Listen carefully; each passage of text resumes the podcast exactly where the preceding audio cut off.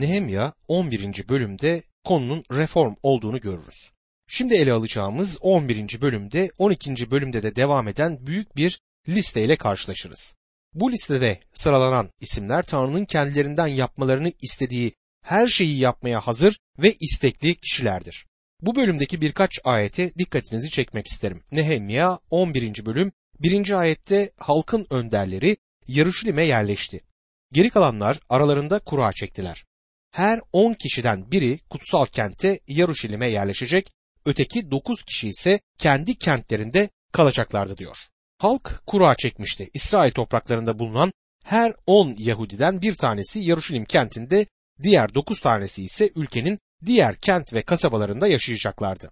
Kim bilir kurayı nasıl çekiyorlardı. Bunun için belki de saman taneleri kullanmaktaydılar. En kısa saman tanesini çeken kişi Yarışilim'de yaşama hakkına sahip oluyordu. Diğerleri de çevre kentlere gitmek zorundaydılar. Bu kura çekiminde epey şikayetle karşılaşmış olabilirlerdi. Kura çekilen çoğu durumda bu böyle gerçekleşir. Memur tayinlerindeki kura ile atama sistemi birçok kişiyi gönülsüz de olsa çektiği yere gitmek zorunda bırakır. Yarışilim kentini değil de başka bir kenti çeken bir kimse de belki kendisini daha şanslı görüyordu. Küçük, sakin yerleşim bölgelerinde yaşamak belki de birçok kişinin tercih edeceği bir durumdu. Nehemya 11. bölüm 2. ayette halk Yarışilim'de yaşamaya gönüllü olanların hepsini kutladı diyor. O günlerde kent yaşamını sevmeyip küçük yerleşim birimlerinde yaşamayı tercih edenler bulunuyordu. Yarışilim'de yaşamayı tercih edenler için ise halk Rabbe teşekkür ediyordu. Bu insanların hiçbirini tanımıyoruz. Hepsi bize yabancı. Ama Tanrı onların her birini adlarıyla tanıyordu.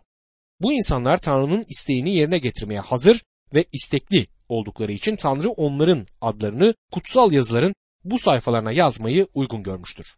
Nehemya 11. bölüm 3. ayette Yaruşilim'e yerleşen bölge önderleri şunlardır. Ancak bazı İsrailliler, kahinler, Levililer, tapınak görevlileri, Süleyman'ın kurallarının soyundan gelenler Yahuda kentlerine her biri kendi kentindeki kendi mülküne yerleşti diyor. Bundan sonraki ayetlerde Yaruşilim'de yaşamaya gönüllü olan Yahudilerin listesini görürüz. Tanrı istekli olan insanları hiçbir zaman görmezlikten gelmez. 12. bölümde 11. bölümde başlayan isim listesi devam etmektedir. Burada sıralanan insanlar Tanrı'ya sevinçle hamdeden, onu yücelten insanlardı. Bundan yıllar önce inanlı bir topluluğun ruhsal çobanı iken gitgide körleşen ve tekerlekli bir sandalyeye mahkum olan bir kadını ziyaret ederdim. Hiç de sandığınız gibi bu kadının bir teselliye veya yardıma ihtiyacı yoktu. Tam tersine o günlerde benim yardıma ve teselliye ihtiyacım vardı. O günlerde genç bir vaizdim ve sık sık bu kadının yanına onu dinlemeye giderdim. Niçin biliyor musunuz? Çünkü sürekli olarak Rabbi över, Rabbi yüceltirdi. Onun Rabbi yüceltişini, hamdlar edişini bugüne kadar hiç unutmadım. Nehemya kitabının 12. bölümündeki Rabbi yücelten insanların listesi yer almaktadır. Sanımca bu kadının adı da o listenin sonraki sayfalarından birinde yer almaktadır. Tanrı'nın yazdığı en son listeye sahip değiliz ama eminim Tanrı bu listesini yazmaya bugüne kadar devam etmiştir. Bu bölümün yarısı Yarışilim duvarlarının kutsanışına ayrılmıştır. Bu eminim görülmeye değer bir olaydır. Nehemya 12. bölüm 27 ila 29. ayetler arasında şöyle yazar. Yaruşilim surları Tanrı'ya adanacağı zaman nerede bir Levili varsa aranıp bulundu ve Yaruşilim'e getirildi. Çünkü surları sevinçle, şükranla, ezgilerle, zil, çenk ve lirlerle adamak istiyorlardı. Ezgiciler Yaruşilim çevresindeki bölgelerden, Netofalıların köylerinden, Beyt Gilgat'tan, Geva ve Az Mavet çevresinden toplandı. Yaruşilim çevresinde köyler kurmuşlardı diyor. Bütün müzisyenleri beraberlerinde getirdiler çünkü büyük bir müzik festivali düzenlemişlerdi. Yine burada isimleri kuzunun hayat kitabına yazılmış olan kişileri görüyoruz. Yaruşilim'in duvarlarını kutsamak ve Rabbe teslim etmek amacıyla bu insanlar bir araya gelmişlerdi.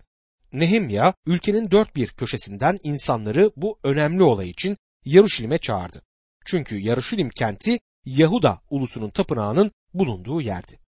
Nehemya 12. bölüm 40. ayette şükürler sunarak yürüyen bu iki grup Tanrı tapınağında durdu. Görevlilerin yarısıyla birlikte ben de durdum diyor. Bundan sonra Nehemya kahinlerin bir listesini verir. Herkes oraya toplanmıştı. Nehemya 12. bölüm 43. ayette ise o gün pek çok kurban kesildi. Halk coşku içindeydi. Çünkü Tanrı onlara büyük sevinç vermişti. Kadınlarla çocuklar da bu sevince katıldılar. Yaruşilim'den gelen sevinç sesleri uzaklardan duyulabiliyordu diye yazıyor. İsrail topraklarından geçen yabancılar, ziyaretçiler ve diğerleri böylesine neşeli sesleri ve bağırışmaları duyunca orada neler oluyor diye sormuş olmalılar. Kuşkusuz Yaruşilim'in içine kadar gidip olup bitenlere bakmak istemişlerdir. Yahudilerin bu sevinç ve coşkusu çevrelerindeki putperest uluslara çok büyük bir tanıklık olmuş olsa gerek. Geçenlerde Mecidiyeköy'den geçerken Ali Samiyen stadında büyük bağırış ve alkış sesleri duydum. Öylesine büyük ve coşkulu bir tezahürat vardı ki ben de bir Galatasaraylı olarak stada girip olup bitenleri görmek, maçı seyretmek istedim. Ama zamanım uygun olmadığı için gidemedim. Ama işte insan böyle coşku seslerini duyunca sırf meraktan da olsa gidip görmek ister. İçimden kendi kendime dedim ki keşke bizim inanlı kardeşlerimizin sayısı çoğalsa da biz de böyle coşkulu, sevinç dolu stadyum toplantıları yapabilsek. O zaman Rabbi coşku ve sevinç sesleriyle över, yüceltir ve ona gerçekten tapınırdık. Bugün insanların kiliselere uğramamalarının bir nedeni bizim can sıkıcı ve geri kafalı olduğumuzu düşünmelerindendir. Bunun yüzde doksanında onlara hak veriyorum. Dua ve tapınma toplantılarımız çok daha sevinçli, neşeli ve canlı olmalıdır. Rabbin sevinci aramızda bulunmalıdır. Filipelilere mektupta Paulus gücümüzün Rab sevinci olduğunu söyler.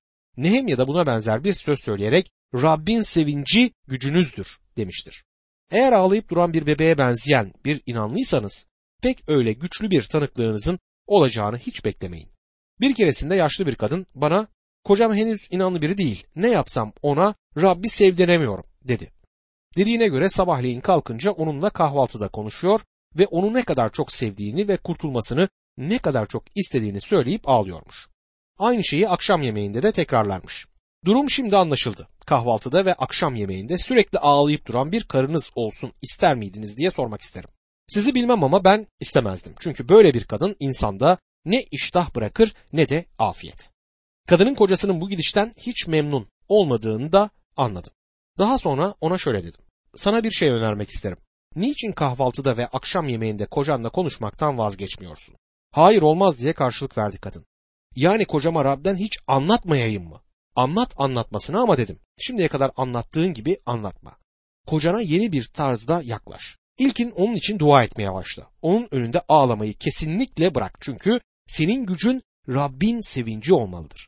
Sevinçli ve huzur dolu olduğunu kocan senin hayatında görebilmeli diye devam ettim.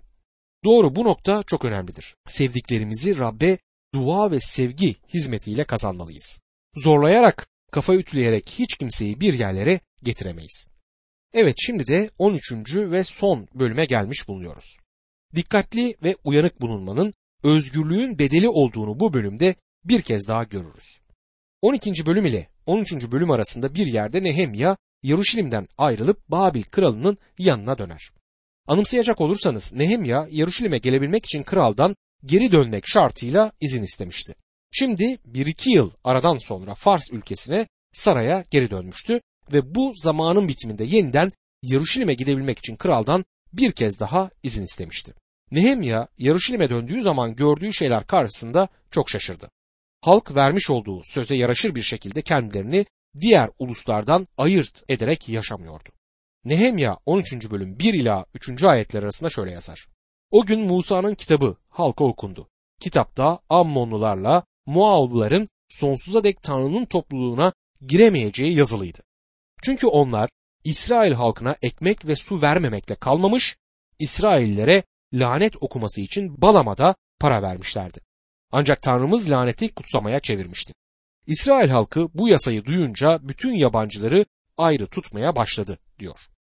Balam'la ilgili olayları kutsal kitapta çölde sayım 23. ve 24. bölümlerde okuyabilirsiniz. İsrailoğulları kutsal yazıları okuyorlar ve yapılması gereken doğru şeyin kutsal yazılara itaat etmek olduğunu söylüyorlardı. Bu arada Yahudilerden bazıları yabancı uluslardan kadınlarla evlenmişler ya da onlara kız vermişlerdi ki Tanrı bu tür ilişkileri onlara kesinlikle yasaklamıştı. İsrailli bir Yahudi Moavlı ya da Ammonlu biriyle kesinlikle evlenmemeliydi. İsrailoğulları bu tür evlilikleri yapanları İsrail topraklarının dışına çıkartmak zorunda olduklarını anlamışlardı ve öyle yaptılar. Tanrımızın tapınağının ambarlarına kahin Elyeşiv bakıyordu.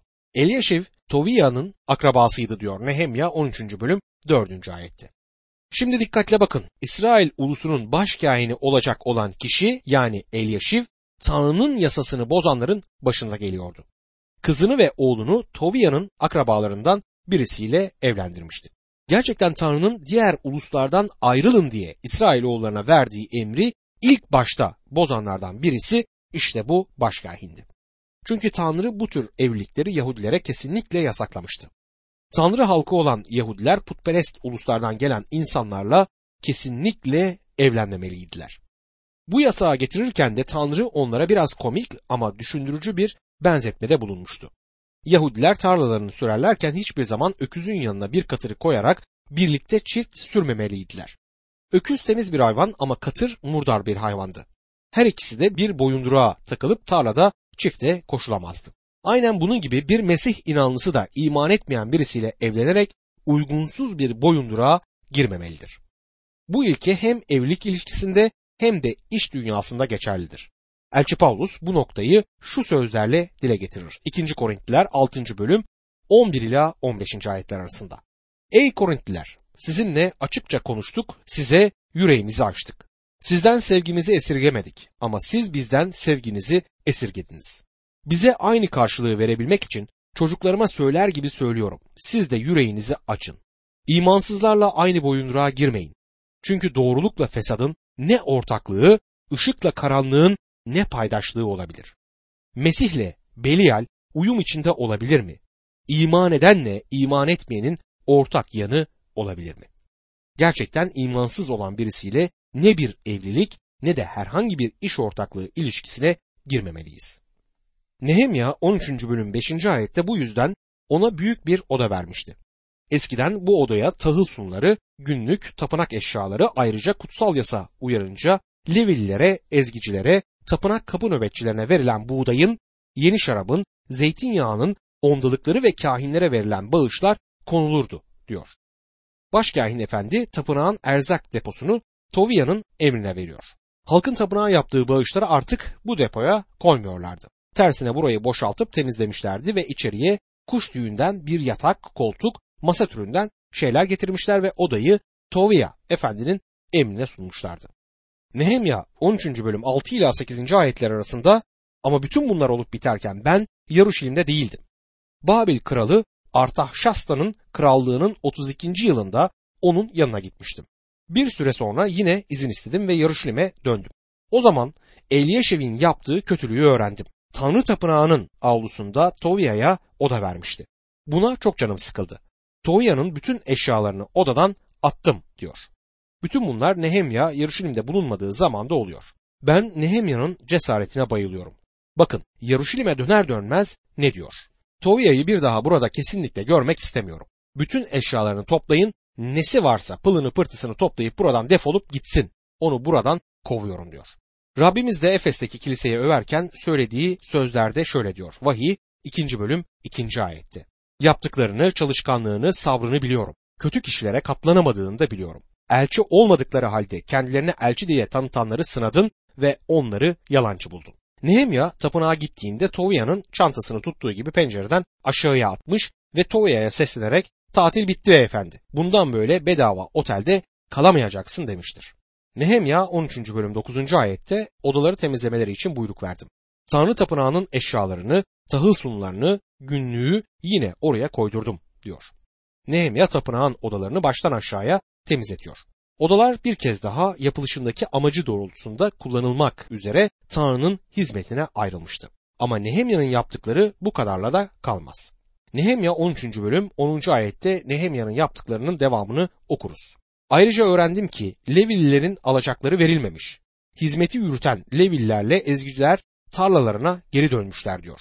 Tapınakta hizmet veren Levililer yeterince desteklenmediklerinden geçimlerini sağlamak için tarlalarda çalışmak zorunda kalıyorlar. Bu nedenle de tapınaktaki ruhsal hizmetler yarıda bırakılmıştı. Bugün de birçok kilisede görev yapan çoban ve vaizlerden yapabileceklerinden daha fazlası istendiği bir gerçektir. Topluluğun tüm sorumluluğu çobanın üzerinde bulunmamalı, ona destekte bulunacak kişiler ortaya çıkmalıdır. Çoban Rabbin sözüne de yeterince zaman ayırıp çalışabilmeli ve dua edebilmelidir. Nehemya'da tapınaktaki hizmetlerin yeniden görülebilmesi için arada görev yapacak Levillerin geri dönmelerini ve geçimlerinin karşılanması için tapınağa yeniden yardımların, ondalıkların getirilmesini sağlamıştı. Böyle bir adama kendisi bir kahin olmayan ama Rab için kaygı çeken, her şeyi Rabbin isteğine göre yapılmasını sağlayan adama ne kadar büyük mutluluk verir. Rab böyle birinin hizmetlerini büyük armağanlarla ödüllendirecektir. Nehemya 13. bölüm 13 ve 14. ayetlerde bu kez ambarların başına kahin Şelemya'yı, bilgin Sadok'u ve Levillerden Pedaya'yı koydum. Mattanya oğlu Zakkur oğlu Hanan onların yardımcısıydı. Bunlar güvenilir insanlardı. Görevleri kardeşlerinin paylarını bölüştürmekti. Ey Tanrım beni anımsa. Tapınağın için ve oradaki hizmetler için yaptığım iyi işleri hiçe sayma diyor. Nehemya Tanrı'dan yapmış olduğu şeyleri kaydetmesini ister. O da buraya kutsal kitaba onun bu yaptıklarını kaydetmiştir. Ayrıca Nehemya İsrailoğullarının başka bir şey daha yaptıklarını fark eder. Sep gününü tutmuyorlardı. Nehemya 13. bölüm 15 ve 16. ayetlerde o günlerde Yahuda'da bazı adamların Şabat günü üzüm sıktıklarını gördüm. Bazıları da demet demet tahıllarını eşeklere yüklüyor, şarap, üzüm, incir ve çeşitli yüklerle birlikte Şabat günü Yarışlim'e getiriyorlardı. Şabat günü bunları sattıkları için onları azarladım. Yarışlim'de yaşayan Surlular balık ve çeşitli mallar getirip Şabat günü kentte Yahudalılara satıyorlardı diyor. Bunlar deniz kıyısından kente balık getiren kişilerdi. Nehemya 13. bölüm 17 ve 18. ayetlerde ise şöyle yazar. Yahudalı soyluları azarlayarak yaptığınız kötülüğe bakın dedim. Şabat gününü hiçe sayıyorsunuz. Atalarınız da aynı şeyi yapmadı mı? Bu yüzden Tanrımız başımıza ve bu kente bela yağdırmadı mı? Siz Şabat gününü hiçe sayarak Tanrı'nın öfkesini İsrail'e karşı alevlendiriyorsunuz. Bunlara Yahudilerin önde gelen adamları izin vermekteydi. Nehemya İsrailoğullarına Tanrı'nın öfkesini anımsatır. Nitekim onların ataları onların şimdi yapmakta oldukları şeyleri yaptıklarından dolayı Tanrı tarafından çok ağır bir şekilde cezalandırılmışlardı.